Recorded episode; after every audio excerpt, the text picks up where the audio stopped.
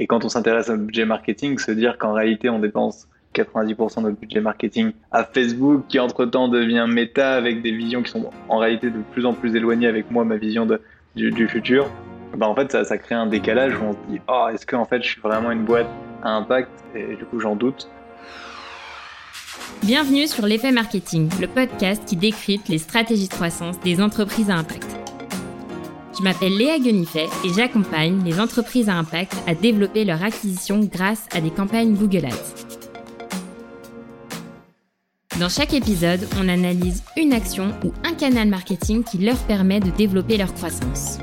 Vous y trouverez des conseils concrets, un retour d'expérience avec une vision terrain et l'impact de ces actions pour répliquer la même stratégie pour votre entreprise. Aujourd'hui, j'ai le plaisir d'échanger avec Quentin Horry, le cofondateur des Mini-Mondes, une aventure pas comme les autres. Ils existent depuis maintenant 3 ans et ils ont bousculé l'industrie du jouet avec des jouets fabriqués en France en plastique 100% recyclé. Et aujourd'hui, ils ont réussi à créer un univers fun et éducatif pour les enfants, pour le plus grand plaisir des parents. Et pour se développer, les mini-mondes ont pu compter sur les publicités Facebook dans lesquelles ils dépensaient près de 90% de leur budget marketing. Et en 2022, ils ont pris conscience que les choses devaient changer. Le retour d'un marketing avec plus de créativité, d'engagement et d'expérience. Et c'est justement ce qu'ils essayent de faire depuis le début de l'année.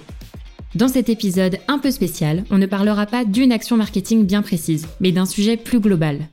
Comment et pourquoi limiter sa dépendance à la publicité être plus créatif et avoir une croissance saine et durable? Et en bonus, pour les marketeurs et entreprises à impact qui cogitent également sur le sujet, Quentin vous a partagé une ressource pour vous aider à vous réinventer et être plus créatif. Pour y accéder, le lien se trouve dans la description de l'épisode. Je vous souhaite une très bonne écoute et on se retrouve tout à l'heure. Hello Quentin, comment tu vas? Salut Léa, très bien et toi? Ça va aussi, merci. Aujourd'hui, je suis trop contente euh, de t'accueillir sur le podcast pour parler d'un sujet qui fait cogiter pas mal d'entreprises à impact, qui est celui de la publicité. Est-ce qu'on peut, on doit, euh, et si oui, comment utiliser la publicité? Comment est-ce qu'on fait pour limiter sa dépendance? Est-ce qu'on peut grossir sans publicité? Comment est-ce qu'on fait pour être plus créatif et fédérer une communauté? Bref, plein de sujets super intéressants. Et voilà, aujourd'hui, ça va être un épisode un peu spécial, plus tourné autour d'une réflexion que vraiment euh, une action marketing euh, très précise. Mais le sujet en est tout aussi intéressant. Trop bien, bah écoute, c'est un plaisir pour moi également. Et merci pour l'invitation. Avec grand plaisir. Et eh ben, ce que je te propose pour euh, commencer, c'est déjà, bah, est-ce que tu peux te présenter et nous parler un petit peu des mini-mondes? Oui, avec plaisir. Moi, je suis Quentin, je suis cofondateur du, du projet des mini-mondes. Euh, et avec mon associé Marine, on a créé un projet pour les enfants, puisqu'on a imaginé l'histoire d'une petite famille qui va faire le tour du monde à bord de son van et qu'on va suivre à travers plein de supports. Euh, on fait des jouets en plastique recyclé fabriqués en Bretagne. On fait des magazines pour faire découvrir des pays du monde aux enfants en histoire, en recettes, en langue, en, euh, en musique, en coloriage, en stickers, enfin tout ça. Euh, on fait aussi des jeux de société, donc on fait pas mal de, produits, on fait aussi pas mal de contenu. Euh, donc on fait des musiques, on fait de on fait de on fait de l'audio, de la vidéo. Enfin voilà, on a créé tout un univers et on travaille sur des projets un peu plus farfelus, une série animée, des aires de jeu. Enfin voilà, donc on est en train comme ça d'élargir et d'agrandir l'univers pour les enfants de 2 à 8 ans. Super, merci beaucoup pour euh, cette petite euh, présentation. Et ce que je te propose maintenant, c'est d'entrer directement euh, dans le vif du sujet. Et pour donner un petit peu de contexte à nos auditeurs, en fait, jusqu'à présent, vous aviez 90% de votre budget marketing qui était dédié à la publicité sur Facebook, Instagram, du coup qu'on appelle Meta maintenant, c'est l'univers global.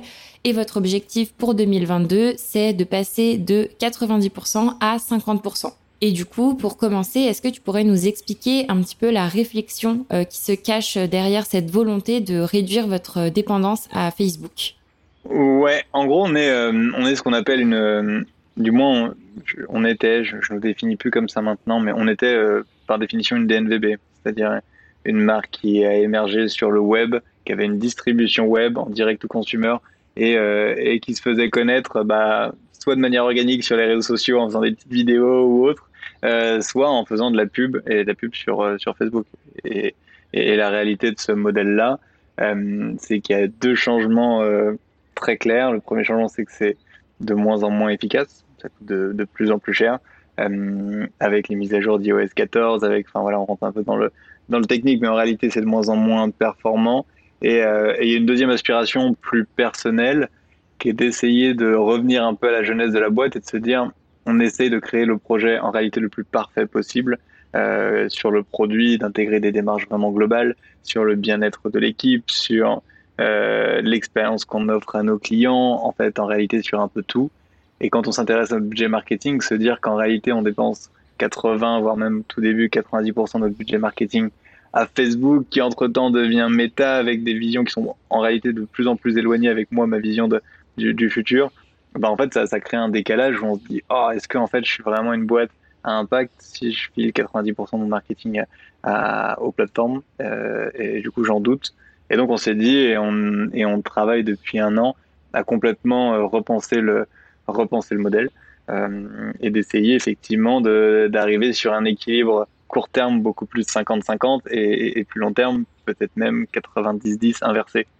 Euh, et, ce qui est notre vision cible dans, dans le futur. Et justement, euh, cet équilibre, il n'est pas facile à trouver parce que pour avoir échangé avec pas mal d'entreprises à impact, c'est une réflexion que beaucoup d'entre elles se posent. Est-ce qu'on peut euh, se passer de Facebook? Est-ce qu'on est obligé de l'utiliser? Si on l'utilise, comment le faire euh, de la bonne manière? Donc voilà, je pense que c'est une problématique que beaucoup d'entreprises à impact euh, rencontrent et c'est pour ça que je trouve ça génial qu'on puisse échanger sur le sujet aujourd'hui parce que vous, vous avez eu cette réflexion aussi et vous êtes passé à l'action. Donc ton retour d'expérience va être super intéressant. Et du coup, euh, historiquement, vous, Facebook, c'était votre principal canal d'acquisition, si j'ai bien compris. Ouais, depuis le, depuis le jour 1 de la boîte, le, premier euro qu'on a dépensé, on l'a dépensé sur cette plateforme. Et, en vrai, euh, tu vois, il faut, faut rendre à, César ce qui appartient à César. Ça nous a permis aussi de, de, grandir assez vite. Ça, ça, ça, fonctionnait euh, bien. Ça fonctionne en réalité aussi toujours bien malgré tout. Euh, voilà, c'est. Et puis après, je pense que de toute façon, on a, suivi, on a suivi une courbe assez classique. C'est qu'au tout début, euh, on est Facebook ultra dépendant. Plus on grandit, plus on essaye d'élargir un peu, de tester mhm. d'autres leviers euh, d'acquisition euh, via Google et autres. On teste pas mal de choses, les bonnes pratiques, et puis on essaye de tester chacun notre petites choses à nous, des petites campagnes un peu plus virales, etc. mais en réalité, la vraie prise de conscience et le vrai tournant pour nous, il est vraiment arrivé là en ce début d'année. donc on s'est vraiment posé un moment sur, euh, moi, il y avait vraiment cette réflexion personnelle du métaverse et tout. J'ai vraiment décroché, où j'ai pris cette hauteur en me disant, OK, en fait, ça me correspond plus. Comment concrètement cette somme-là qui vient, qui commence à être des sommes importantes, parce que maintenant on est 25 et on commence à être une grosse équipe et on commence à être une plus grosse boîte qu'on l'était en tout cas, euh, cette somme importante, en réalité, qu'est-ce qu'on peut en, qu'est-ce qu'on peut en faire et qui apporte vraiment de la valeur? Euh, et, et, on a fait un premier test qui était plus symbolique en réalité que, que vraiment business, euh, on a pris un van, on l'a complètement customisé aux couleurs des mini-mondes et on l'a mis à disposition gratuitement pendant 4 mois de nos, abonnés. Euh, du coup, les abonnés étaient évidemment comme des dingues. On a eu 1000 demandes de réserve en 24 heures. Il était complètement pris d'assaut, le van. Les, gens sont partis avec leurs enfants pendant 4 mois. Tous les jours, on recevait des photos. Ils faisaient le tour de France avec le van. C'était franchement formidable. Euh, et l'apprentissage que j'ai eu de cette OP, c'était de me dire ok, en réalité, en termes business, c'est pas un investissement court terme où je vois des ventes ou ça, ça, ça, change pas mon business. Par contre, je me suis dit, ça ouvre quand même un champ des possibles qui est de dire cet argent qui est une somme importante, mais en fait, je peux quand même en faire des choses qui sont assez dingues et qui font rêver des gens, on réalise des rêves, euh, et peut-être qu'en fait, c'est plus vers ça qu'il faut tendre avec une vision plus long terme, de création de marque dans le long terme, mais en fait, qui change complètement mon rapport aux choses. Et donc, du coup, ça, ça a vraiment impulsé la nouvelle dynamique euh, marketing chez les Minimum.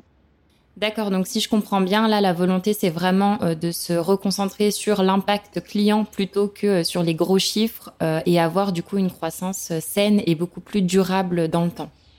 Ouais, exactement. Il y a, l'envie potentiellement de repenser un peu, de changer un peu de mindset et moins d'avoir une culture à laquelle on est habitué nous, c'est-à-dire une culture mm. de je dépense X par jour et, quasiment je sais combien je vais faire de ventes mm. par jour. Tu vois, une, vraiment une vision ultra prédictible et vraiment presque mathématique un peu de, de, de, de, sa croissance, à une vision qui est peut-être un peu plus floue, euh, qui est un peu plus création de valeur long terme, mais qui est vachement plus inspirante et percutante. Euh, ça pose une réflexion qui est de dire finalement si j'ai de moins en moins une logique d'acquisition de nouveaux clients, mais plutôt une logique de fédérer mes clients le plus possible pour les convertir en super ambassadeurs. C'est-à-dire que quelqu'un qui loue le van des mini-mondes et qui part trois jours avec ses enfants, je me dis, mais c'est pas traçable, c'est pas mesurable, je me dis juste que c'est une personne qui doit nous adorer et qui doit dire à tous ses potes que c'est trop bien les mini-mondes. Et en fait, du coup, je reviens sur quelque chose qui est beaucoup plus traditionnel. Euh, la question que ça pose, et en toute réalité, c'est l'équilibre de tout ça. C'est quel équilibre tu trouves, et c'est le, jonglage permanent qu'on fait euh, entre, bah, on peut pas être, on peut pas passer en full location, enfin, en full, euh, on vous file les clés d'un van et, vous partez avec, et, et, nous on passe complètement à l'aveugle. Il faut trouver le bon équilibre entre continuer de grandir et, euh, et, trouver des nouveaux leviers et investir sur du marketing qui est juste purement communautaire pour faire rêver les gens. Enfin voilà, c'est un jonglage et un équilibre permanent pour continuer de grandir quand même malgré tout. C'est clair qu'en termes d'expérience, pour le coup, ça n'a plus rien à voir. C'est beaucoup plus authentique, beaucoup plus humain. Et hum, tu vois, moi, la question que je me pose, c'est aujourd'hui, est-ce qu'une boîte à impact euh, qui démarre peut directement aller euh, sur ces actions beaucoup plus créatives ou en fait euh, c'est un peu une fatalité entre guillemets le passage par les leviers publicitaires type Facebook Ads est un peu obligatoire si on veut pouvoir se développer? Je serais vraiment intéressée d'avoir ton, ton avis là-dessus. J'ai pas une réponse tranchée. Mon avis, c'est que en réalité, quand tu crées une boîte, t'es pas obligé de vouloir créer une boîte énorme. T'es pas obligé de vouloir créer. Tu peux créer une boîte avec un pote et rester avec ton pote toute ta vie sur cette boîte qui vit bien et en fait t'étais très heureux et t'as pas, tu dépenses même quasiment zéro sur du marketing. C'est la première boîte que j'ai créée. On faisait des jeux de société avec mon pote d'enfance. Euh, on a écouté, on en a vendu quasiment 80 000, je sais plus exactement, en 2-3 ans. Ça fonctionnait bien. La réalité, c'est qu'on avait un budget marketing de zéro. En fait, c'était juste ce qu'on faisait, c'était juste des vidéos marrantes. On faisait juste des campagnes, on faisait le Tour de France à vélo et les gens nous suivaient. Bref, il n'y avait, y avait, pas, pas de dépenses, mais en fait, on s'éclatait et c'était génial comme modèle de boîte. Ça, c'est un modèle de boîte. La, réalité avec les mini c'est qu'on veut créer une boîte qui est genre vraiment très grosse parce qu'on pense qu'on a une vraie mission auprès des enfants et que euh, et on peut apporter, euh, on peut les inspirer, inspirer une nouvelle génération. Ça nous embarque, ça nous fait rêver. On a envie de passer les frontières, on a envie d'être mondial, on a envie d'avoir une série animée. Et donc là, la réponse est plus compliquée. En réalité, on a besoin de, de grandir, de croissance. Si on veut euh, proposer un dessin animé au diffuseur, bah, c'est cool. Si on a déjà une grosse communauté derrière nous, ça donne plus de poids au projet. Bref, donc c'est plutôt un enjeu d'équilibre. Et en ce sens, je pense que c'est plus compliqué pour nous de, de, de, se passer de ce, de se passer de ce levier. Euh, et on n'en serait pas là si on n'avait pas utilisé ces, ces, plateformes. Et on en est bien conscient. Et donc c'est pour ça qu'on n'a pas du tout un discours de dire ah, enfin voilà, on est, on est dans l'équilibre. Mais par contre, euh, mais c'est pas indispensable. Ça dépend de la boîte qu'on veut créer, je pense.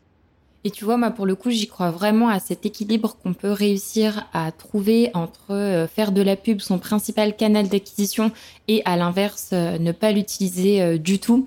Et forcément, en fait, moi, c'est un sujet qui me parle beaucoup parce que j'accompagne les entreprises à impact sur Google Ads et je leur dis toujours que pour moi, l'essentiel, c'est d'en avoir un usage raisonné, aussi bien dans le budget alloué que dans les messages que tu veux faire passer.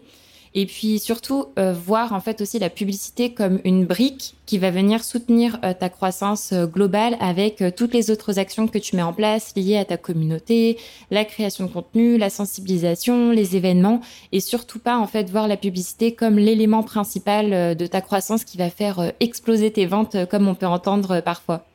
Ouais, et je pense que tu soulèves un point qui est pour moi clé dans la réflexion. Le, le, sujet pour nous est pas de dire euh, Facebook, c'est le diable, ne, ne, mettons pas un euro là-dessus. L'autre raisonnement, c'est un moment de se dire quel est le message en fait qu'on adresse sur Facebook. Mm. Euh, la réalité de, des DNVB, qui était la nôtre au début, était un discours qui était en vrai très commercial. C'était en gros, nous on fait un abonnement au magazine, c'est de dire ah abonnez-vous, on a créé un super magazine. Et c'est vrai, on le pense, on a créé un super magazine et on aimerait que les gens s'abonnent. Euh, et, et, ça, c'est ce qu'on faisait. Aujourd'hui, ce qu'on fait beaucoup plus, et ça a été l'objet d'un travail qu'on a refondu complètement notre site cet été, en intégrant une nouvelle dimension qui est de dire euh, on a créé vraiment une destination web. C'est plus un site e-commerce, c'est une destination web où les parents peuvent venir avec leurs enfants sur notre site, télécharger gratuitement euh, des centaines et des centaines de contenus par pays du monde et par type d'activité. En gros, si je veux faire une recette sur le Maroc, je vais sur le site des mini-mondes et je peux faire une recette avec mon enfant. C'est absolument gratuit et c'est juste comme ça que ça se passe. Et donc, on utilise Facebook pour dire, au lieu de dire abonnez-vous au magazine des mini-mondes, on va juste dire aux gens, si vous voulez faire une après-midi recette avec votre enfant, venez, on a une recette qui est trop bien et qui a été faite par telle personne. Et, là, on crée une démarche qui est tout autre. On utilise aussi Facebook pour créer, on a un groupe Facebook de 5000 parents qui se partagent des bons plans d'activités qui friendly à faire chez soi, en bas de chez soi ou au bout du monde. Ça, c'est un usage qui est pour nous super intéressant parce qu'on peut réunir les gens qui se partagent des bons plans, qui se partagent des nouvelles manières de voyager, qui se enfin plein de choses super intéressantes et on les réunit grâce à Facebook. Donc la question aussi est de ne pas penser que aussi le support, mais aussi quel message on adresse et comment on peut utiliser au mieux parfois, euh, parfois ces, ces plateformes. C'est clair, je suis tout à fait euh, alignée euh, avec toi. La façon dont tu utilises la pub est super importante. Et puis, peut-être que tu vois, avec cette façon-là, tu feras moins de ventes parce que tu incites pas à l'achat. Mais en fait, c'est pas grave du tout. Au contraire, parce que tu sais que tu maximises ton impact et que tu réponds vraiment aux besoins des parents et que tu crées une communauté. Et hum, justement, tu vois, la question que je me pose, c'est comment est-ce que euh, tu passes de toute cette réflexion euh, au passage à l'action? Est-ce que tu pourrais nous expliquer un petit peu euh, les différentes étapes que vous avez eues en interne? Ouais, écoute, et je considère qu'on est toujours dans cette phase, qui est une phase purement exploratoire, mm vraiment très test and learn. Il y en a eu en pagaille en fait des essais et on a gardé des choses et on en a jeté plein aussi. Euh, comme je te dis, on a commencé par ces clés du van, on a mis le van à dispo. Euh, on s'est rendu compte que bah, c'était génial, on a fait rêver des gens, que par contre, on avait traduit aucun impact business réel, mais, en fait, c'était juste formidable. On avait amorcé une réflexion. De là, on a commencé à initier plein de projets, notamment, on avait mais des choses parfois très simples, de fournir des, kits pour que les parents, nos abonnés, puissent parler d'eux à, à, leurs potes. Ça, typiquement, ça a été un flop total. On n'a pas réussi à embarquer notre communauté là-dessus. Bon, bah, en fait, tant pis, on est, passé à autre chose, on n'a pas insisté, ça n'a pas pris, ça n'a pas pris. À l'inverse, on a commencé à aussi écouter beaucoup la communauté, faire des sondages, etc. On s'est rendu compte que la communauté commençait à nous dire, bah, par exemple, parfois, les newsletters un peu commerciales, c'est un peu chiant. Ou parfois, on avait entendu aussi, bah, nous, on a un vrai besoin, c'est comment on occupe nos enfants. C'est tout le temps la question qu'on se pose. Le week-end, pas loin de chez nous, mais le mercredi à la maison, et l'été euh, un peu plus loin, comment on fait? Et donc, on s'est dit, OK, on va essayer de repenser complètement nos newsletters fini les newsletters euh, business, on va faire un rendez-vous hebdo unique euh, dans lequel il y aura une activité à faire chez soi, trois bons spots kid friendly pas loin de chez soi euh, et un bol d'inspi pour les parents avec genre un reportage, un livre qui est pas des mini-mondes, qui est juste un truc trop cool, qui est inspirant. Ça, c'est un nouveau format de newsletter et ça, on a lancé ça il y a trois mois. Donc ouais, parfois, on fait plus de newsletter. Vraiment, abonnez-vous. On fait une newsletter, voilà, la newsletter du jeudi avec, des, avec les meilleures activités kid friendly mais ça nous ressemble plus. Et, ça, on a gardé, par exemple. Comme on a du coup euh, retravaillé complètement le site e-commerce, avec, comme on disait, une médiathèque euh, pour télécharger plein de contenus gratuitement sur le site, avec un coin des parents dans lequel on va lister tous les spots kid-friendly qui ont été spotés par la communauté sur une grande carte de France. Donc voilà, on essaie de devenir cette destination web, de devenir quasiment un compagnon de route un peu des parents. J'aime bien cette expression, parce que moi aussi je suis jeune papa, c'est-à-dire si je veux m'occuper avec mes enfants, je vais sur le site des Minimondes, c'est ma destination et je trouverai forcément des super activités à faire chez soi pour inspirer mes mômes ou des activités à faire pas loin de chez moi. Et, du coup, voilà, on a élargi un peu et ça, tu vas la garder. Donc en fait, dans tout ce qu'on a fait, il y a des choses qu'on garde, des choses qu'on jette, mais des essais, il y en a peut-être 50, 60 en réalité, euh, et sur lesquels on a dû en, en garder peut-être que, que 10, 20, 30% sais pas le chiffre exact. Ok, bah pour le coup, le, plan d'action est très clair, euh, qui est de tester un maximum d'idées, continuer celles qui fonctionnent et les développer et arrêter euh, celles qui font un flop. J'aime beaucoup euh, cette, cette mentalité-là, un peu, tu vois, de, de fonceur, de pas trop se poser de questions et d'essayer plein de choses et de voir, eh ben, si ça prend, tant mieux, et si ça prend pas, eh ben, on va essayer de faire autrement. Et la question que je me pose, tu vois, c'est est-ce qu'en interne, vous avez une organisation particulière pour structurer tout ça ou vous le faites vraiment, en fait, au fil de l'eau En réalité, c'est pas, pas très organisé en mhm. réalité. Euh, ce, qui est, ce, qui est, vrai, c'est qu'on a énormément d'idées. On a énormément d'idées et ça, je pense que c'est notre force parce que on n'est que des jeunes parents dans l'équipe, euh, parce qu'on est passionné par ce qu'on fait et les idées, en réalité, c'est pas ce qui manque. Euh, la deuxième chance qu'on a, c'est qu'en plus, on a une communauté active qui nous suit et donc du coup, ça nous permet d'avoir un super terrain de jeu pour tester des choses, pour faire, pour défaire. Et je pense que la marque a été créée aussi sur cette logique un peu de co-création, etc. Donc les gens sont bienveillants avec nous. Parfois, je pense, quand on mm. lance des choses qui sont peut-être même moins bien, on a des retours, on a des feedbacks, on peut améliorer. Euh, après, des idées, on en a plein et franchement, ça se fait beaucoup parfois un peu de manière presque instinctive de se dire testons ça. Euh, ce qui est sûr, c'est quand on teste, on prend pas grand risque. À chaque fois, on, on teste, on explore et, et, on voit un peu ce que ça donne. Euh, et puis après, par contre, on se donne les moyens. Un exemple concret, on a aussi essayé de grandir en, faisant plus de partenariats, c'est-à-dire mm. de partir d'une réflexion, de se dire en fait, il y a plein de belles marques autour de nous qui touchent sûrement un public qui est très proche d'une autre. Est-ce qu'on peut se rapprocher ensemble et faire de plus en plus de partenariats pour faire découvrir nos marques? Ça peut être des échanges croisés avec des marques, juste euh, un mot sur nos réseaux pour dire tiens, on a découvert un site là qui fait de la seconde vie de, vêtements pour enfants, on les adore. Et, du coup, eux aussi vont dire qu'ils nous adorent. Ça, c'est des choses très simples. Ou euh, on a fait de plus en plus aussi d'associations avec des marques. Je, pense à des, à des projets qu'on a noués avec, euh, par exemple, euh, Armor Luxe, là où on a fait un, un partenariat. On a fait un partenariat avec la, marque Aigle. Euh, on a fait un partenariat avec Petit Bateau cet été, par exemple, qui voulait sensibiliser les enfants à mieux consommer l'eau, à savoir comment ça se passe mmh. du flocon à la vague. Et donc, on a fait pour eux un, carnet, un carnet sur mesure où nos petits héros sensibilisent les enfants au respect de l'eau tout ce sujet, par exemple, des partenariats, une fois qu'on a testé un ou deux et qu'on a vu qu'il y avait des choses vraiment formidables à faire, on a recruté quelqu'un qui était dédié maintenant euh, au partenariat et qui a été plus loin, qui a commencé à, créer un lien avec, euh, avec des enseignants pour monter un vrai club euh, d'enseignants pour les écoles, pour améliorer. Enfin voilà, et du coup, et du coup la, la démarche, elle pousse. Ce que je veux dire, c'est qu'on a, on part d'une approche très test and learn au début. On, on, rate plein de choses. Par contre, quand on sent qu'on peut faire quelque chose qui est vraiment, bah voilà, qui peut vraiment changer, changer la donne et sur lequel on peut aller beaucoup plus loin, bah, on se donne aussi après les moyens forcément de faire quelque chose de bien.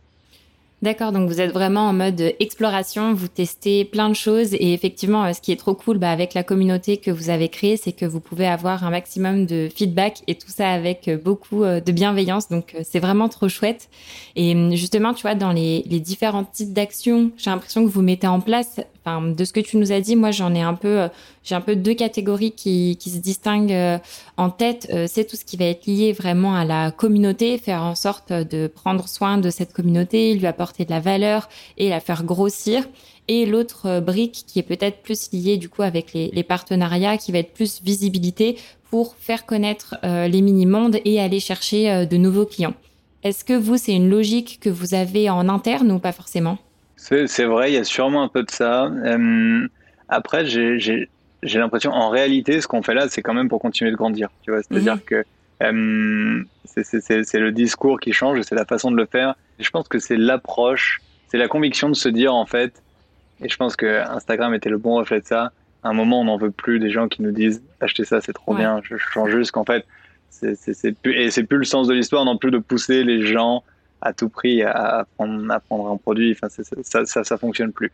Donc en fait, c'est juste qu'aujourd'hui, par contre, le rôle réellement pour moi d'une marque, c'est la valeur qu'on apporte à sa cible. En l'occurrence, nous, c'est les jeunes parents et les enfants. Et, nous, notre but, c'est de leur apporter un max de valeur et d'être leur compagnon, mais in fine, pour qu'ils rejoignent d'une manière ou d'une autre l'aventure. Euh, et, et, qui, mais de plein de manières différentes. S'ils écoutent nos podcasts dans la voiture, par exemple, trop bien, mission réussie, on est trop content. On va inspirer les enfants dans la voiture avec des histoires à travers le monde où nos petits héros vont rencontrer d'autres héros et voilà, ça lance, ça lance l'histoire. Mais le but, c'est quand même, dans tous les cas, de grandir, euh, de grandir l'audience et de, et de continuer à grandir pour que nous, on puisse porter des projets. Après, comme tu dis, il y a plusieurs entrées très différentes. On, a beaucoup cette entrée très communautaire autour de, de la marque. Quand typiquement, on, on, crée une carte de France sur notre site où chaque parent peut ajouter un nouveau lieu kid-friendly. Là, on est vraiment purement dans du communautaire et, et, ça, on y croit énormément. Quand on crée aussi un groupe Facebook communautaire, on est dans le purement communautaire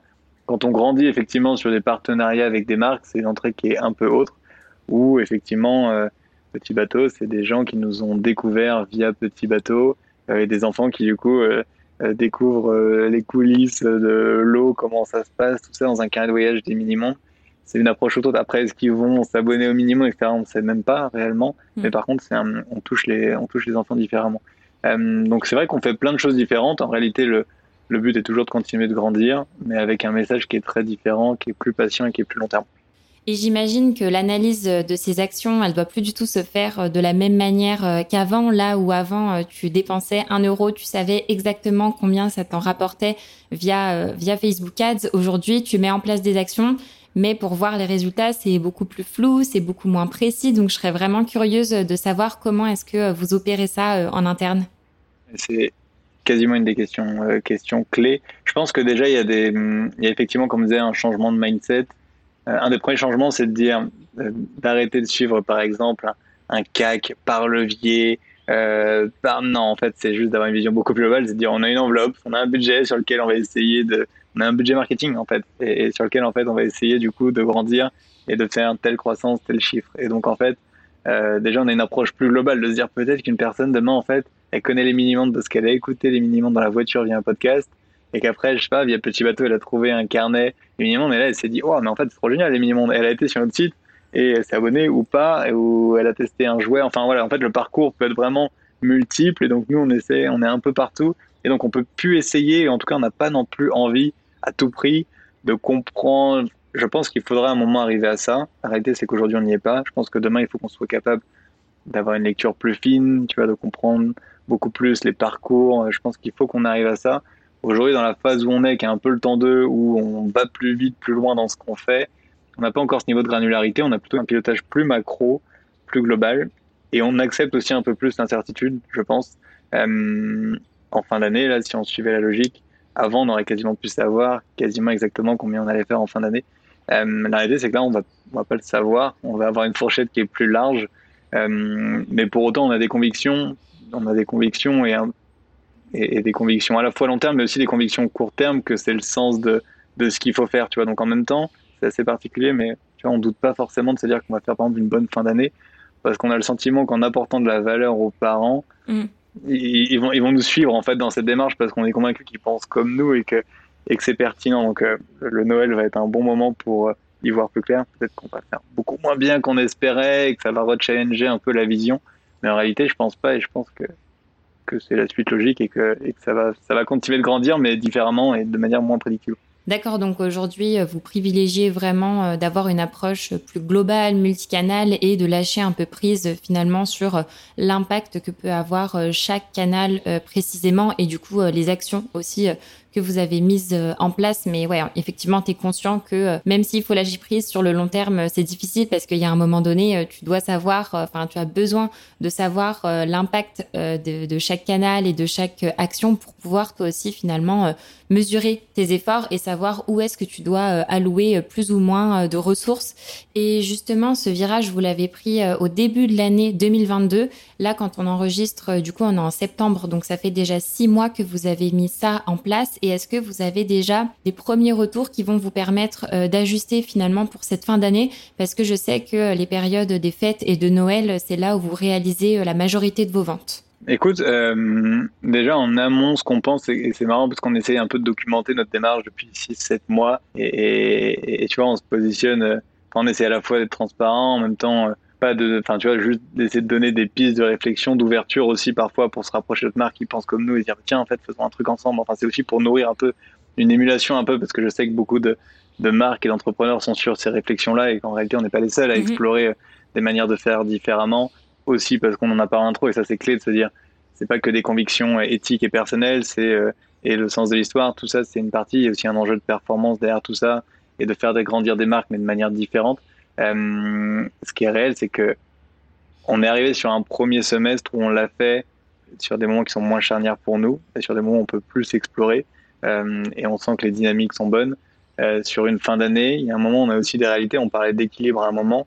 Euh, tu, tu vois, mhm. un moment, je m'interdirais jamais, par contre, un moment de, de, de, faire évoluer le mix et de se dire, bah, en fait, à un moment, je dois revenir un peu sur des fondamentaux parce que bah en fait on est on est 25 et que et que je et que je ferai pas n'importe quoi non plus. Donc euh, tu vois, on s'interdit pas un, on s'interdit pas un moment de on rétropédalera. Oh là, le mot est compliqué. Jamais, euh, tu vois, on va pas d'un coup euh, complètement revenir. Par contre, à un moment, si on doit redonner un équilibre un peu différent sur une période, un instant T, parce qu'en fait c'est notre moins qu'il faut pas rater, que bah en fait peut-être que cette année on sera pas capable de, tu vois. Mais ça veut pas dire que l'année prochaine sur le même mois on aura le même équilibre. En fait, je pense que tu vois, on est dans cette phase un peu là où mm. on itère, on apprend, et en réalité, on ne sait pas du tout ce que ça va, ce que ça va donner. Mais, mais je pense qu'il faut se garder cette soupe à plat, tu vois, de, de pouvoir encore faire évoluer, de, de, faire bouger un peu les, de faire bouger un peu les lignes. Euh, ce qui est sûr, c'est que sur le message, euh, typiquement, des choses, on va pas revenir en arrière. On sera, on sera toujours moins maintenant sur un discours beaucoup plus commercial qu'on l'était. Ça, c'est sûr que ça a changé. Mm-hmm. Ça, c'est sûr que ça a changé parce que même le mindset de toute la team, on a changé là-dessus. on voit les choses différemment. Euh, donc voilà, écoute, la réponse, elle est un peu entre les deux, tu vois. On se l'interdit pas. Il y a des changements, tu vois, on fera pas un contre-pied complet. Euh, après, peut-être qu'on touchera les équilibres. Euh, en vrai, je me le souhaite pas, mais, s'il faut le faire, on peut le faire aussi. C'est clair qu'il y a une réalité euh, économique euh, qu'on peut pas nier euh, malgré tout l'impact positif que vous souhaitez avoir. Ben voilà, vous avez besoin de faire vivre l'entreprise, de rémunérer les équipes. Donc je comprends tout à fait ce curseur qui peut bouger aussi en fonction des résultats que vous allez avoir. Et euh, vu que c'est compliqué de nous partager des résultats euh, précis, chiffrés, comme, euh, comme on a l'habitude d'avoir, est-ce que tu pourrais nous partager un petit peu ton bilan, ton retour d'expérience sur ces six premiers mois avec ce nouvel état d'esprit? Je, je, suis très prudent sur mon bilan parce que parce qu'on est une boîte dans l'univers kids quasiment entre du jouet, des magazines, des jeux de société. En gros, les, les deux tiers de l'année sont vraiment sur les mmh. trois derniers mois de l'année. Donc je, suis très prudent sur mon bilan plus commercial de l'année. Je pense que c'est trop tôt pour, pour, pour le faire. Le, le, bilan que je fais, par contre, il y a un bilan qui est clair. C'est déjà il y a un bilan personnel euh, sur le fait de dire que ce, ce, vraiment ce changement un peu, cette évolution sur le mindset, sur les réflexions qu'on mène, c'est vraiment un vrai, un vrai succès et je m'éclate beaucoup plus. C'est-à-dire qu'en fait, les actions qu'on a créées là, enfin, c'est vraiment l'éclat de pouvoir faire ça. Genre les clés du van, genre j'étais vraiment comme un dingue à chaque fois de filer les clés à des gens qui partaient avec le van des minimums, jouaient des photos, le van était sur la route. Vraiment, c'est genre, genre juste passionnant et ça met des frissons, des, sensations que, voilà, tu, que tu retrouves quasiment comme au jour 1 d'une boîte. Et donc ça, pour ce, le succès là-dessus, en tout cas, team, personnel, humain et tout, il est clair, tu vois, on a vraiment, on, nous, on a fait vibrer plein de gens avec cette OP-là et tout. Donc ça, clairement, en les cas, c'est une victoire qu'on peut pas, qu'on peut pas s'enlever. Euh, le fait d'avoir retravaillé le site pour que les gens puissent juste venir découvrir nos activités, découvrir le monde gratuitement et tout. Ça, pareil, c'est vraiment une, c'est des vraies fiertés personnelles. Donc, sur le plan plus personnel, de passionnés de marketing et d'entrepreneurs, etc., ça, c'est des vrais succès. Sur le plan commercial, aujourd'hui, je suis pas capable de dire, en vrai, si c'est un succès, pas un succès. Ce que je vois, c'est que l'année se passe bien, que la communauté a l'air contente, que on continue de grandir, que on est dans les clous de ce qu'on de ce qu'on veut faire, mais, mais la réalité c'est que ça joue pour nous pas maintenant. Euh, et donc euh, on fera un bilan plus commercial à la fin de l'année. Euh, mais, mais, mais, mais, je suis confiant. Je comprends tout à fait. La majorité de vos ventes se fait en fin d'année, donc c'est difficile de se prononcer sur cette première partie de l'année qui n'est pas celle qui est la plus charnière pour vous. Bah, du coup, je serais super intéressée qu'on échange à nouveau, bah, tu vois, début, début 2023 pour connaître un petit peu les résultats et euh, du coup euh, votre apprentissage sur euh, une année complète. Et il y a une question que je me pose, Quentin, où j'ai un peu du mal à la formuler, mais en fait ce que je me demande c'est est-ce que tu as le sentiment aujourd'hui que pour faire un marketing plus responsable, plus humain et plus durable dans le temps, il faut sacrifier, je ne sais pas si c'est le bon mot, mais à court terme, une partie de sa croissance, de son chiffre d'affaires, finalement accepter que les choses prennent plus de temps si on essaye de les faire mieux? Je, je me dis pas que je vais sacrifier potentiellement une part de, de, de business. C'est d'ailleurs c'est pas ma vision de des choses. Nous quand enfin sincèrement quand on écrit une feuille de route de l'année, on, on écrit d'ailleurs même pas trop une feuille de route business. Ce qu'on se dit c'est en vrai on a envie et sincèrement de faire des projets de dingue parce qu'on est convaincu que ce qu'on fait genre c'est vraiment génial. Mais on, y croit au fond de nous, tu vois que que nos jouets on voit toute l'énergie qu'on met pour super bien les fabriquer. On a envie que les gens les découvrent quand euh, on voit les histoires qu'on raconte pour les enfants, l'énergie qu'on met, les talents qu'il y a derrière pour écrire tout ça, on, croit énormément à notre aventure et donc on a envie d'aller vraiment sincèrement plus loin. Et là, quand on travaille sur des projets de dingue, par exemple une série animée ou des parcs de jeux, euh, c'est des projets qui demandent en vrai du cash, qui demandent de pouvoir le, financer et tout. Et pour ça, on a besoin de montrer que les gens nous suivent. Mais en vrai, donc la feuille de route, elle est juste, elle doit permettre de pouvoir financer ces nouveaux projets-là. Et donc c'est pour ça d'ailleurs qu'on veut grandir et qu'on veut se donner de la croissance.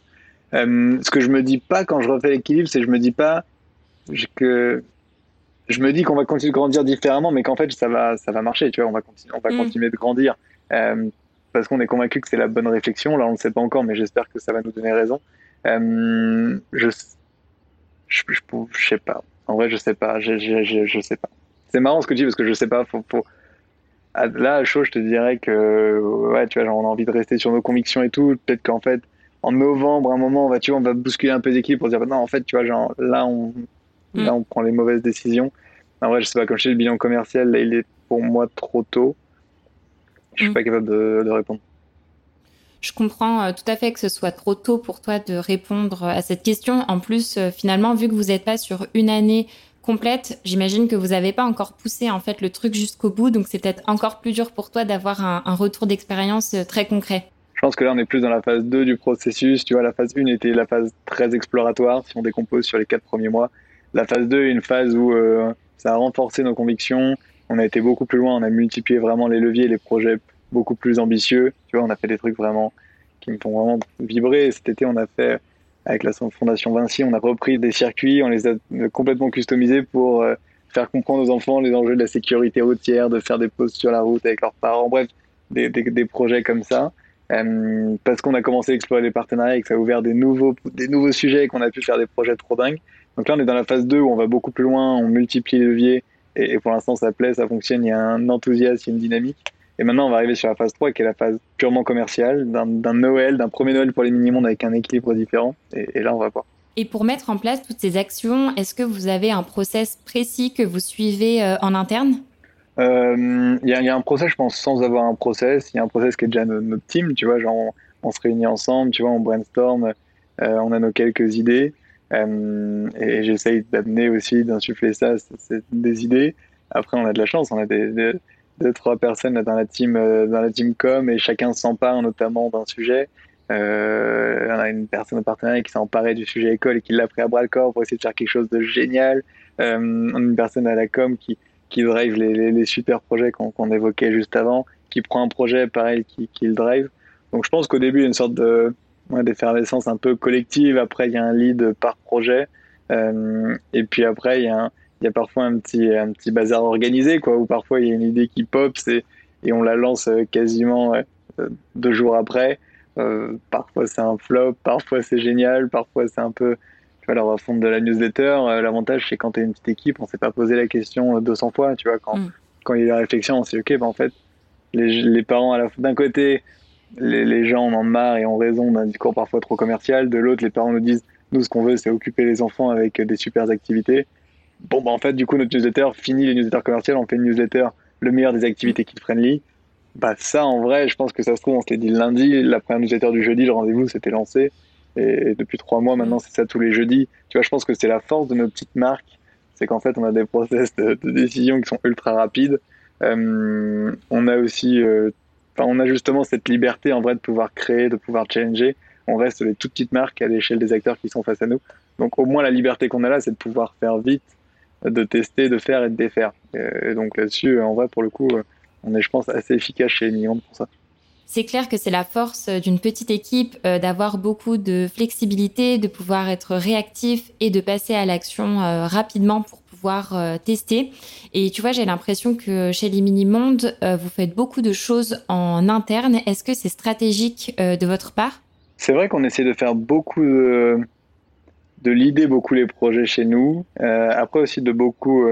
Enfin déjà pour ça, il y a euh, Barbara qui a la com, qui fait un travail qui est dingue et qui, qui, qui a une énergie à 2000% pour, tu vois, vraiment l'idée, les projets, les porter, etc. Après, on n'hésite pas aussi à, à beaucoup solliciter les, marques et les acteurs un peu comme nous qui, veulent faire les choses différemment. Tu vois, on, notamment un écosystème, on est sur Nantes. Euh, il y avait un acteur qui s'appelait WeVan qui faisait de la location de van. Dès qu'on a eu l'idée, on les a appelés pour dire tiens, mais en fait, comment on peut faire quelque chose? Eux aussi ont envie tout le temps de challenger et se sont bougés aussi à nos côtés et connaissaient quelqu'un pour personnaliser les vannes. Euh, donc tu vois aussi après, euh, et c'est pour ça qu'on essaie aussi de documenter, etc. C'est aussi pour, pour faire des rencontres, pour fédérer, pour que des projets pop, un peu comme ça. Euh, donc on s'associe aussi beaucoup après avec des marques et des, partenaires du coin, etc. pour, pour mener les OP. Donc en réalité, à la fois, on, fait beaucoup de choses en interne et à la fois, on sollicite aussi beaucoup de coups de main et on mobilise beaucoup de gens autour de nous pour, pour faire les OP. Donc en vrai, on se sent pas seul.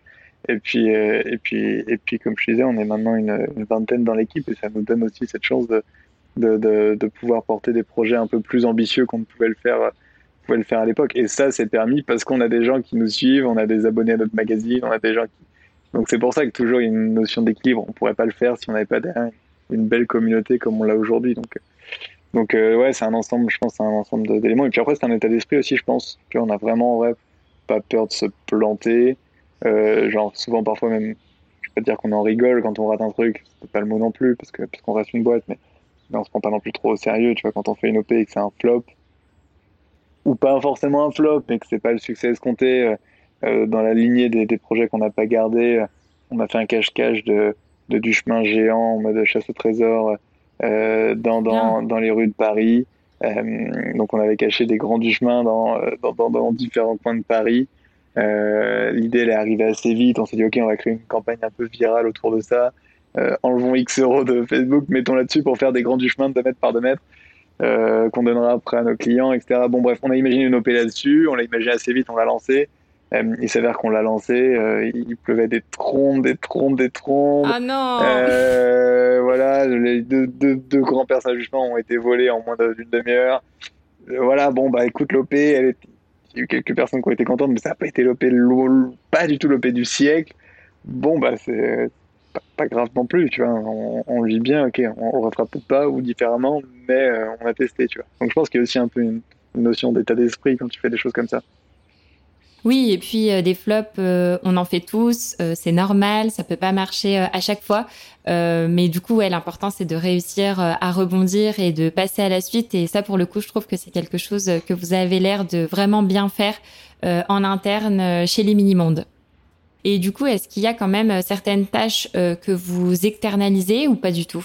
Bah Après, plus globalement, je, je pense que l'enjeu, c'est de savoir ce qu'on sait faire et pas faire, tu vois. Euh, mhm. Je pense que ce qu'on sait faire chez nous, c'est effectivement de d'avoir des idées, de monter des OP simples, drôles, innovantes, euh, de faire les choses vite. Tout ça, je pense, on a cette culture, on sait faire. Il y a plein de sujets, mais même sur des sujets autres que le marketing ou autre, on fait beaucoup appel à des, à des coups de main, à des talents. Je prends l'exemple du carnet de voyage.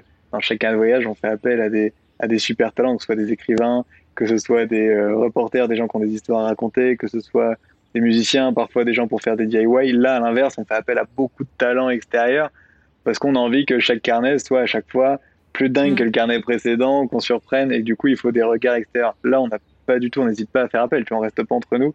On se dit, OK, tiens, on trouve un talent, on dit, OK, tiens, viens nous aider sur ce carnet.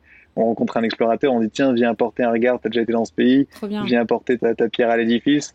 Donc, euh, par contre, à l'inverse, euh, tu vois, D'ailleurs, c'est pas que savoir faire ou pas savoir faire, c'est aussi parfois on sent que des choses sur lesquelles on a besoin d'une énergie extérieure, on n'hésite pas à faire appel à plein de monde. Il y a beaucoup de gens qui travaillent sur le projet des minimums de manière très ponctuelle, mais qui apportent cette, euh, cette fraîcheur. Donc, donc, donc, tu vois, c'est pas toujours le cas, mais sur ces OP-là, en l'occurrence, c'est vrai qu'on l'a plutôt fait à la maison. Et euh, vu toutes les actions que vous avez mis en place, euh, on va pas pouvoir les détailler euh, malheureusement dans le détail, mais est-ce que tu pourrais nous donner un petit peu une vue globale avec le top des actions, les flops que vous avez eu, savoir un petit peu quelles sont les actions qui t'ont marqué, que ce soit en bon ou en mauvais? Bon, on a un peu parlé. Je pense que mon top et plus coup de cœur, c'est les clés du van, parce que c'est mhm. vraiment une OP qui, à la fois, amorcé la réflexion, et qui est sincèrement cool pour les gens. Et j'ai vu des enfants comme des dingues de monter dans le van des mini-mondes. Et ça, en vrai, euh, c'était vraiment formidable.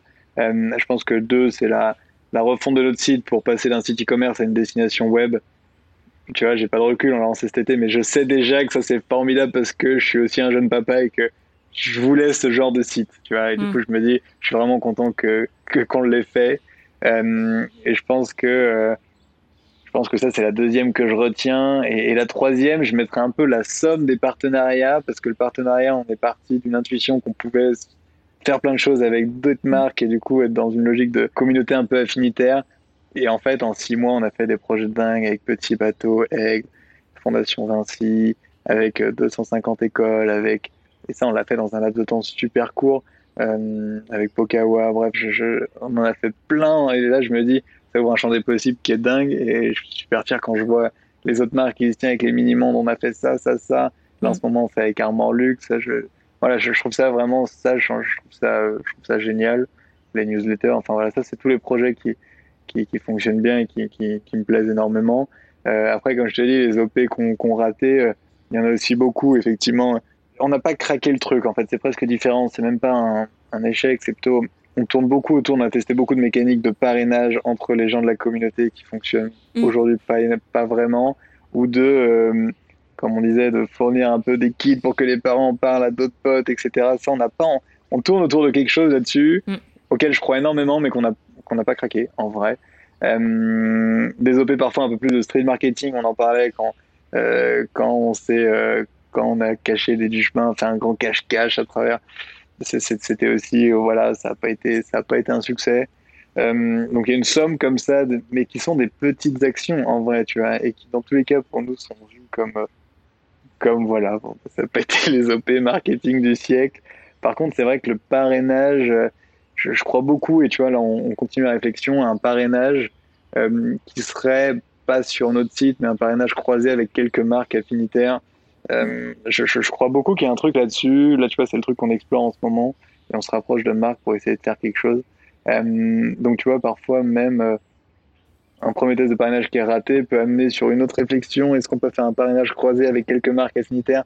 Bref, ça ouvre d'autres choses. Et donc, c'est tout l'enjeu de cette réflexion-là. C'est pas du tout de donner des leçons ni de, ni de, ni de voilà. C'est juste potentiellement à la fois peut-être d'inspirer, de donner deux, trois idées.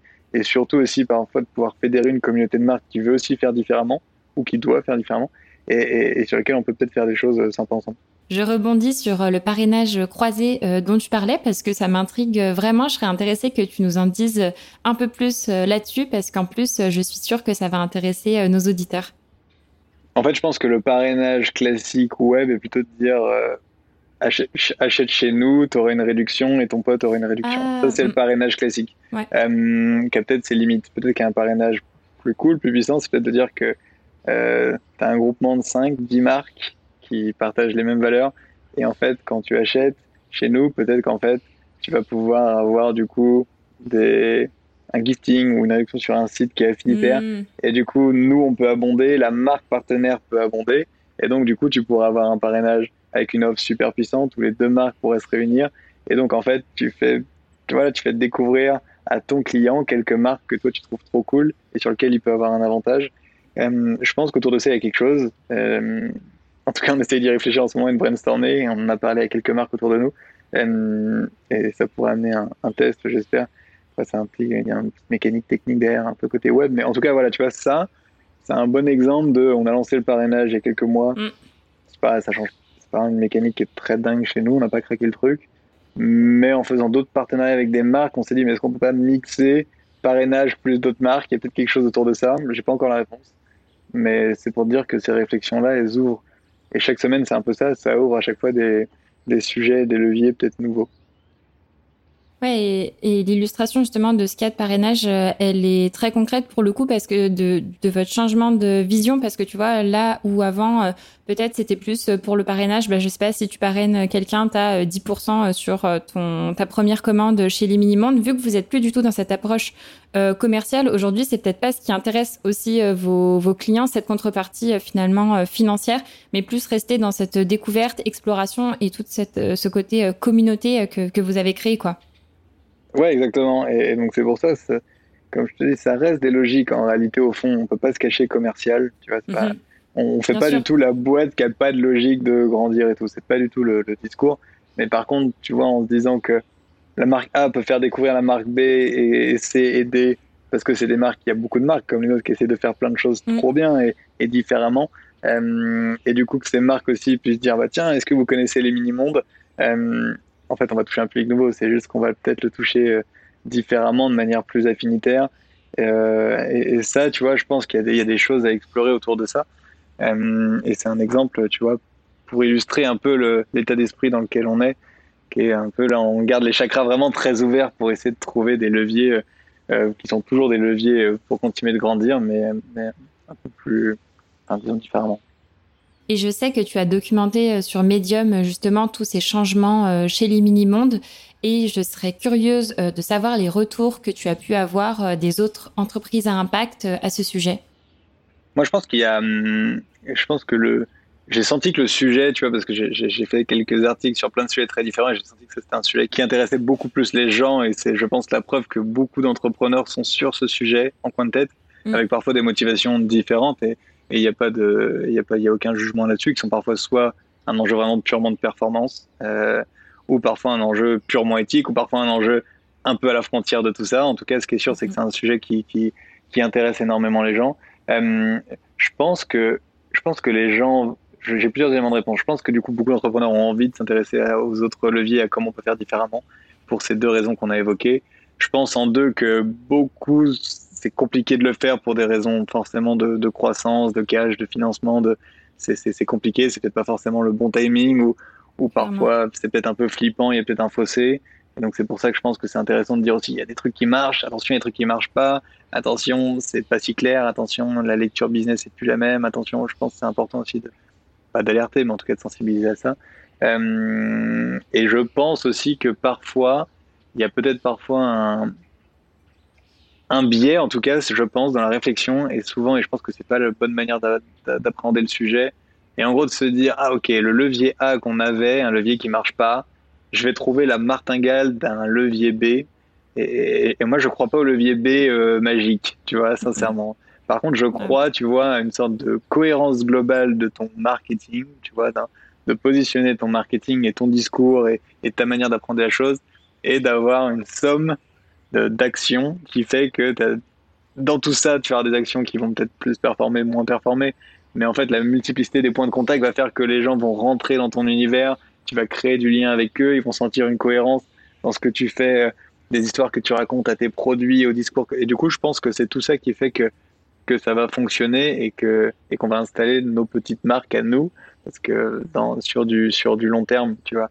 Donc, euh, mais en tout cas, je suis pas dans une logique, et je l'ai parfois senti, de dire Ah, ok, donc en fait, euh, ah ouais, mais peut-être que c'est sur tel réseau que je vais mettre tant d'argent et que mm. du coup, c'est celui-ci qui, du coup, performe parce que Facebook est mort non, je, je crois, je crois pas forcément à ça. Tu vois, je, je crois plutôt que qu'on doit se réinventer déjà en permanence et, euh, et du coup qu'on doit avoir une, un ensemble comme ça d'actions qui sont ultra complémentaires, euh, un ensemble de points de contact et qui font que les gens, les gens rentrent dans ton aventure.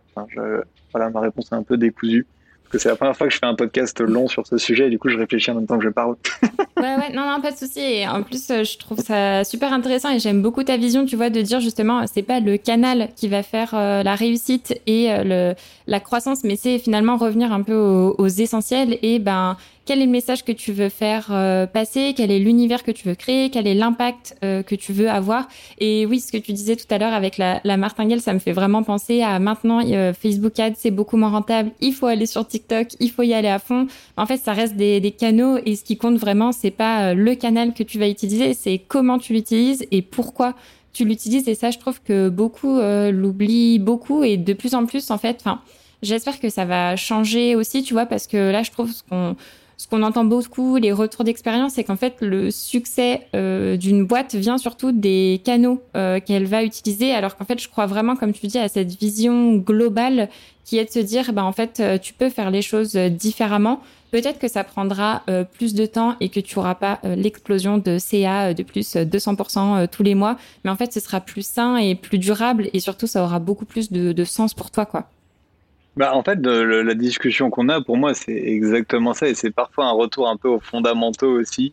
Euh, et je pense qu'à un moment, une des erreurs, euh, et, qu'on a fait aussi à un moment, c'était, on a considéré, euh, euh, et on met Facebook, mais c'est la, c'est la même mécanique pour toutes les plateformes. L'idée, c'est pas de tirer particulièrement sur Facebook, c'est de dire, à un moment, on a, on a eu une approche marketing presque quasi algorithmique. Tu vois, en gros, on passait beaucoup plus de temps à dire quelle audience, d'affiner son paramétrage de campagne, avant de mettre du temps sur la créativité de qu'est-ce qu'on va raconter, tu vois, des formats, des trucs. Et puis petit à petit, et, là en fait, euh, l'enjeu, je pense, effectivement, c'est déjà de remettre la créativité au cœur de tout, tu vois, de repenser mm. vraiment des concepts, des projets, avant de penser à comment on les diffuse, tu vois, mais la clé quand même de tout, c'est la créativité et après on la relaie. Donc je pense que mieux vaut mettre 80% de ses dépenses sur la création en tant que telle et 20% sur la diffusion que 80% de diffusion pour 20% dans la qualité de ce qu'on diffuse.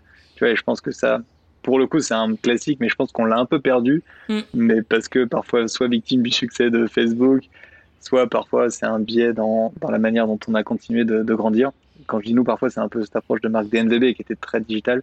Tout à fait, avec euh, le fameux euh, ROAS, euh, Return on Ad Spend, pour nos auditeurs qui connaissent pas forcément, qui mesure le retour sur investissement des dépenses publicitaires et qui est souvent le principal KPI des DNVB qui diffusent sur les canaux publicitaires. Ouais, grave, ouais, grave, grave. Et donc le, et donc ouais, effectivement, c'est un, c'est un retour à la, à la, créativité et je pense que c'est un autre retour et que moi j'ai vraiment senti en tout cas dans ce qu'on a fait, c'est avoir conscience aussi parfois des sommes qu'on dépense. Euh, c'est peut-être bête, mais la réalité, je pense que quand tu commences à avoir un budget marketing qui est purement sur une plateforme et, du coup, ça devient de moins en moins tangible et parfois tu te rends peut-être même moins compte. Mais en fait, nous, dans les clés du van, ce qu'on a compris, c'est que cette somme qu'on a pris là pour la mettre sur une OPB qui est quand même assez, assez dingue, on s'entend à l'échelle de nos marques, mais qui est de dire pendant quatre mois, je prends un van, je le mets complètement aux mm. couleurs des mini-mondes, je le mets à dispo des gens, je customise un terre pour que les enfants aient des jouets mini-mondes, des coussins, enfin, j'en fais une vraie expérience. Bah, en fait, ce budget-là, en fait, on l'avait pour faire une campagne qui est pour nous aussi dingue que ça. C'est juste qu'on la mettait sur une, sur une plateforme sans trop se rendre compte en fait qu'on avait un budget important. Et du coup, ça a été aussi une prise de conscience de se dire, non, mais en fait, avec ces budgets-là, on peut faire des choses qui sont à notre échelle, bien sûr, mais qui sont vraiment dingues. Et donc, du coup, ça remet aussi un rapport à la dépense marketing et à, et à en comparable ce qu'on peut faire de très cool et, et en plus qui contribue, bah, qui contribue au bien-être des gens. Faut peut-être pas abuser, mais en tout cas, quand une famille pendant quatre jours part avec ses deux mômes dans un van et l'a peut-être jamais fait ou autre, va avoir un vrai souvenir, tu vas marquer les enfants, tu le fais avec ton budget marketing. Donc, c'est-à-dire que ton budget marketing, tu peux le rendre beaucoup plus concret tangible que, euh, que ce qu'on faisait peut-être avant. Donc il y a aussi un, ce rapport à la fois à la créativité le rapport presque à la dépense marketing qui est un peu différent. Je te rejoins tout à fait et je suis totalement alignée euh, bah, de par l'expérience que j'aime aussi en publicité avec mes clients que plus tu dépenses euh, des sommes importantes, plus tu vas être détaché et plus tu perds un peu pied dans le sens où je suis d'accord avec toi, les, dizaines ou centaines de milliers d'euros que tu mets sur Facebook, tu pourrais euh, les utiliser euh, ailleurs pour avoir un meilleur impact. C'est vraiment euh, tout un travail de, réflexion, selon moi, qu'il faut faire. Ouais, grave. Et, c'est beaucoup plus long terme. Et tu vois, quand je prends mes apprentissages pour aussi dire les limites de ce qu'on fait, donc à quel point on peut aller plus loin. Tu vois, par exemple, si je me dis les clés du van et si on se dit qu'on avait Simstom, prenons l'exemple de 10 000 euros, vraiment sur l'expérience en tant que telle, tu vois, si c'était à refaire, j'accorderais par contre beaucoup plus d'énergie à essayer de bah tu vois d'aller chercher du relais presse par exemple c'est des choses qu'on n'a pas fait avec cette OP mm. tu vois euh, typiquement et ça je pense avec du recul c'est une erreur parce que tu peux même tu vois on aurait pu élargir.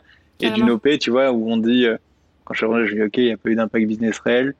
C'est peut-être vrai c'est aussi peut-être pas vrai parce qu'il y a sûrement du business qui a été fait sans que je le sache parce que je peux pas le traquer tu vois. Des gens qui ont découvert peut-être des gens qui ont croisé le van sur un parking qui ont mm. été après sur notre site et qui ont commandé. Bon ça je le saurais jamais mais du coup j'ai pas senti un, un, un boom incroyable par contre, en même temps, j'ai aussi, moi, la possibilité, si je le refais, demain d'aller plus loin et de me dire, tiens, peut-être que, bah, en fait, ouais, je vais peut-être alerter la presse un moment pour, parce qu'on a fait ça. Tiens, peut-être que demain, euh, je sais pas, peut-être 50 parents et une influenceuse, je sais pas, qui va être dans le van et je peux hmm. faire une OP.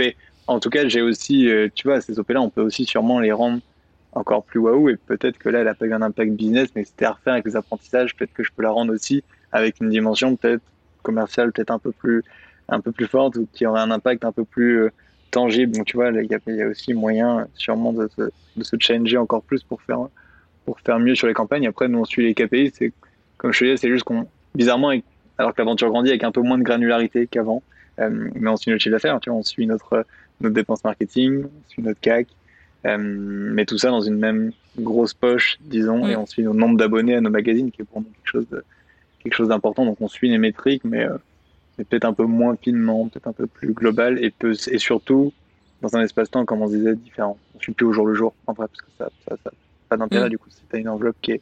Enfin, si tu vois, si tu as des actions qui sont beaucoup plus euh, long terme, ça sert à rien de le suivre au jour le jour, parce que plus, ça fonctionne plus pareil. C'est vrai que pour avoir échangé avec pas mal d'entreprises à impact, j'ai l'impression que la première fois que tu lances une action, toujours en fait concentré finalement sur l'action en elle-même et pas tant sur euh, l'omnicanalité, le fait de euh, faire en sorte d'amplifier euh, cette action-là avec, comme tu disais, les relations presse, l'influence, ça peut être aussi les réseaux sociaux, mais en même temps, c'est normal parce que tu peux pas être partout dès le début.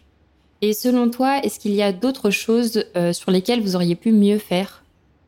Bah, Je pense qu'à un moment, en tout cas, ce qui est sûr, c'est que si on va aller plus loin, je pense que là, la limite de notre réflexion, c'est que effectivement, il va falloir qu'on comprenne un petit peu demain comment se fait du coup la, croissance. Tu vois, on aura besoin de passer par cette phase-là et d'être capable de, je sais pas exactement par quelle manière, mais tu vois, de se dire, tiens, euh, les gens qui nous ont découvert chez telle marque, euh, en gros, qu'est-ce que vous êtes devenus, comment on peut le faire, mais tu vois, des sondages ou autres, mais tu vois, on aura besoin de comprendre, je pense, à un moment réellement. Euh, je pense si on veut aller plus loin, plus finement quand même, ce qui fonctionne, ce qui fonctionne pas. Aujourd'hui, on peut se le permettre parce qu'on est encore dans cette phase un peu aux prémices. Après, je pense qu'il faudra, il faudra aller plus loin. Ça, c'est un des apprentissages et potentiellement aujourd'hui une des, une des limites de, la chose. Euh, après, la deuxième chose, c'est aussi l'interrogation de à quel point on peut perdurer. Euh, je sais pas, prendre l'exemple des partenariats. Du coup, on a lancé le sujet. on a fait plein de choses formidables. Est-ce que est-ce que c'est un coup de bol? Est-ce que c'est un enjeu de timing? Est-ce que est-ce que demain on peut continuer d'en faire autant? Enfin voilà, ça pose ça pose plein de questions.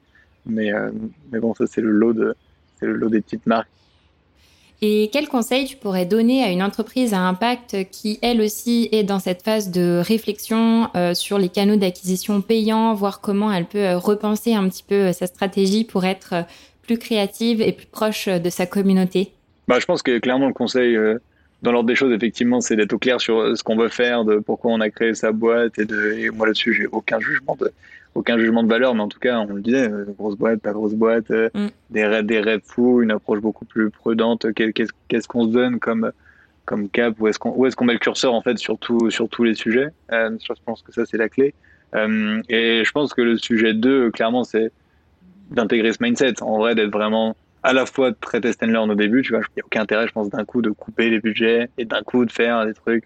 Enfin, il n'y a aucun intérêt si ça peut, mais en tout mm. cas, j'aime bien l'approche qui est beaucoup plus un peu fil rouge. C'est pas du jour au lendemain on coupe tout, c'est, du, du jour au lendemain on commence à faire évoluer. Ça limite les risques et surtout on apprend, on comprend qu'il y a des OP qui fonctionnent pas, alors que peut-être que l'autre marque et qui t'a échangé pour essayer d'apprendre va te dire ça, ça cartonne, bon toi tu le fais, ça cartonne pas. Est-ce que c'est ta communauté? Est-ce que c'est parce que tu l'as mal fait? Est-ce que c'est parce que techniquement il y a un truc qui fait que ça coince? Bon voilà, donc je pense avoir une approche très test and learn. En deux, je pense en trois, euh, pas du tout avoir peur de se planter, voilà, de vivre bien avec ça et, de, le prendre plutôt avec le sourire. Et potentiellement, euh, en quatre, je pense qu'il y a le fait de, de, créer un peu un écosystème. Tu vois, on en parlait, tu vois, mais je pense que c'est bah, d'en parler avec d'autres marques, de rencontrer d'autres entrepreneurs qui eux aussi veulent faire des choses et potentiellement de se réunir, de faire d'autres choses ensemble. Euh, je pense que ça, c'est ce que ce serait nous nos, nos modestes, nos modestes conseils. C'est top. Merci beaucoup pour ces conseils parce que je trouve que quand tu démarres euh, dans cette réflexion, tu sais pas trop par où commencer. Donc c'est top parce que là, ça permet vraiment euh, d'avoir euh, quelques billes pour pouvoir se lancer dans la réflexion. Et justement, j'aimerais savoir, vous, qu'est-ce qui vous a guidé dans cette réflexion? Est-ce que tu aurais par exemple des ressources à nous partager qui ont pu t'inspirer?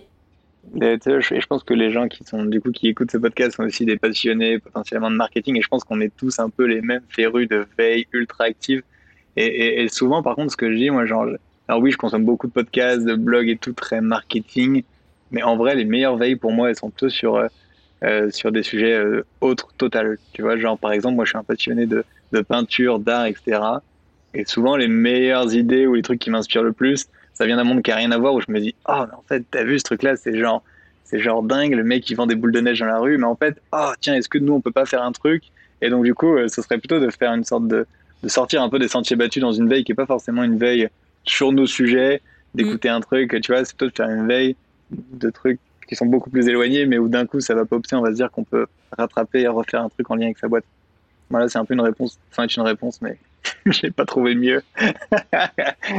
Pour le coup, il n'y a pas de règles. Les inspirations euh, peuvent venir euh, de partout. Donc, c'est cool de savoir que toi, tu t'inspires vraiment de l'environnement euh, qui t'entoure de manière générale et que tu restes pas enfermé dans cet écosystème marketing, entreprise à impact. Et hum, selon toi, qui devrait être à ta place dans un prochain épisode du podcast? Écoute, je vais parler de, du petit écosystème qu'est le nôtre, nantais notamment. Euh, moi, j'ai eu la chance de commencer euh, ce projet dans un startup studio qui s'appelle Imagination Machine, porté par un entrepreneur qui s'appelle Rob Spiro, euh, qui est déjà lui très inspirant à la fois pour son mode de vie, par les, par les boîtes à impact qu'il a créées. Et donc, il a aussi porté à nos côtés d'autres boîtes, et je pense notamment à BIM, qui est une boîte formidable, B-E-E-M, qui fait des, panneaux solaires plug and play euh, que tu mets chez toi, tu le branches et hop, énergie solaire. C'est un projet qui est juste dingue. Les entrepreneurs sont, sont juste géniaux et toute cette, toute cette, toute cette équipe, la pardon, Imagination Machine est, vraiment géniale. Il il plusieurs fois, il y a Joe. Donc il y a vraiment des belles boîtes et je pense que ça vaut le coup de faire un petit crochet euh, sur les entrepreneurs euh, nantais et particulièrement de ce startup studio forcément. Je suis totalement euh, d'accord. Euh, pour le coup, ce startup studio est vraiment cool, euh, tout comme les boîtes qui sont à l'intérieur. Et pour tout te dire, la grande majorité sont déjà sur ma liste, donc trop trop cool.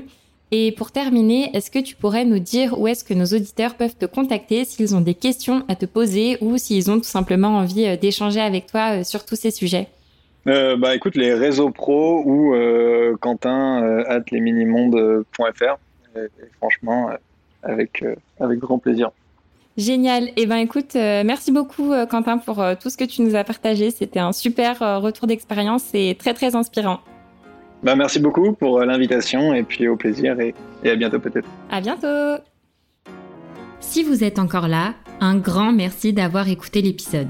J'espère que cet échange vous a plu et qu'il vous aidera à avancer dans votre réflexion vers un marketing plus durable et responsable.